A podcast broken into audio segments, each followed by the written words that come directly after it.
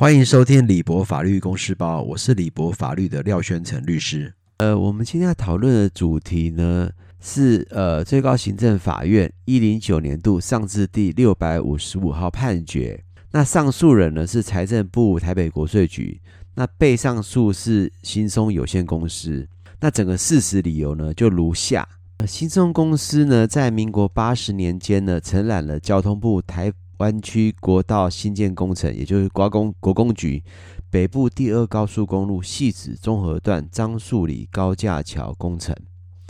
那双方呢有订立一个工程合约呢，总计大概是五亿四千五百万元左右。那在完工之后呢，呃，上诉人就是新中公司以其与国公局因合约工作项目未计价付款的部分呢产生争议而提付仲裁。经中华民国仲裁协会呢，呃，下了一个仲裁判决书，也就是国公局呢，必须要应给付被上诉人工程款一亿四千一百万左右。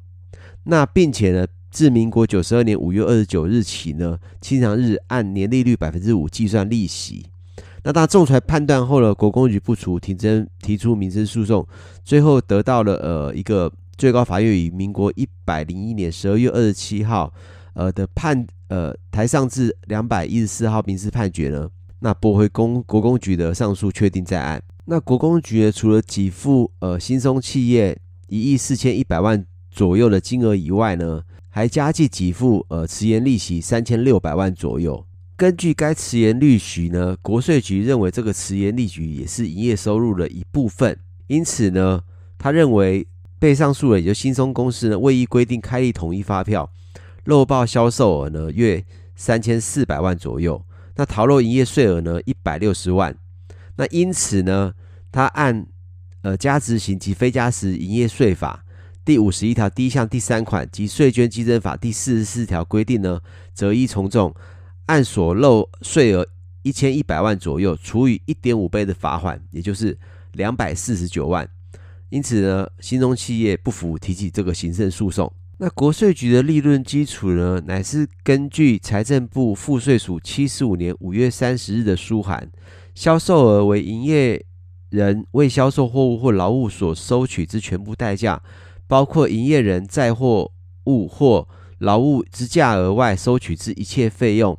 营业税法第十六条第一项已有规定，营业人销售货物或劳务因买方迟延付款而加收之利息呢？系属上开税法规定之销售范围，应于加收利息时呢，开立统一发票，课征营业税。那最高行政法院呢，认为呢，营业税之税捐客体呢，系对于消费行为的课税，以及对于消费支出认定其具有经济上的给付能力。那为符合营业税的消费税及所得使用税捐的性质呢，有关交换。货物或劳务的代价衡量作为基础，应以所换入的货物或劳务的价一般价格为准，再因此得出所使用所得的金额。因此，最高法院认定呢，营业税的课税对象原则上限于有偿的交易行为。那营业人呢，必须取得代价而为给付，以及在营业人与受理人，也就买受人之间呢，进行互为给付的交易。至于给付受理人，则不以营业人为必要，也可能是最终的消费者。这种互为给付的大部分呢，是以双务契约为基础，但不是以它为必要。那此外，在侵权行为损害赔偿呢，固然有支出所得，但并非为消费。使用货物或劳务之目的的支出呢，既无消费，则不纳入营业税之课税范围。所以，最高行政法院认为呢，是否为营业税，那既是消费税及所得使用税捐的性质呢？而是否有给付的交换，是以该给付所涉及，呃之花用是否有与消费相连接啦。故债务不履行损害赔偿之给付呢，若非用于交换给付，非为有意之消费而支付，则其不是量度买受人经济上给付能力的指标，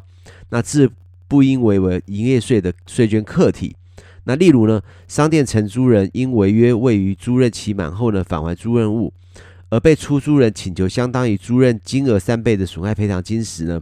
那这个三倍的金额呢，就是属于提供劳务的对价，就属于营业税的课税范围。那又如呢，出售不动产的交付迟延，而买受人呢受领相当于租金的损害赔偿，实质上亦可认为是劳务的对价，也就是课征营业税的对象。那也就是说呢，如果出售不动产的交付迟延，那你取得不动产的人呢，基本上可以把不动产出租作为呃租金收入，因此，呃这个损害赔偿就是相当于租金的不当得利，而可以向呃迟延给付人请求。因此呢，在判决中提到呢，迟延提出对待给付呢所支付之法定延迟利息的损害赔偿呢，基本上并不属于对价部分，因为它费用的支出呢并。并非基于对价的给付关系，更非基于有益的消费而支付，乃是由于延迟迟延提出对待给付的关系，因迟延履行造成的损害，故不属于销售货物或劳务之代价一部分，自不应入计入营业税法第十六条第一项规定之销售额课征营业税。那在最高行政法院的判决，至于营业税的课征范围呢？基本上，他判断的最主要原因是因为这个费用的支出是不是基于给付交换关系，或者是基于有益的消费而支付。倘若都不是以上这两种状况的话，应该就是不属于营业税的课征范围之内。我是廖先成律师，如果大家喜欢，请订阅李博法律税务包。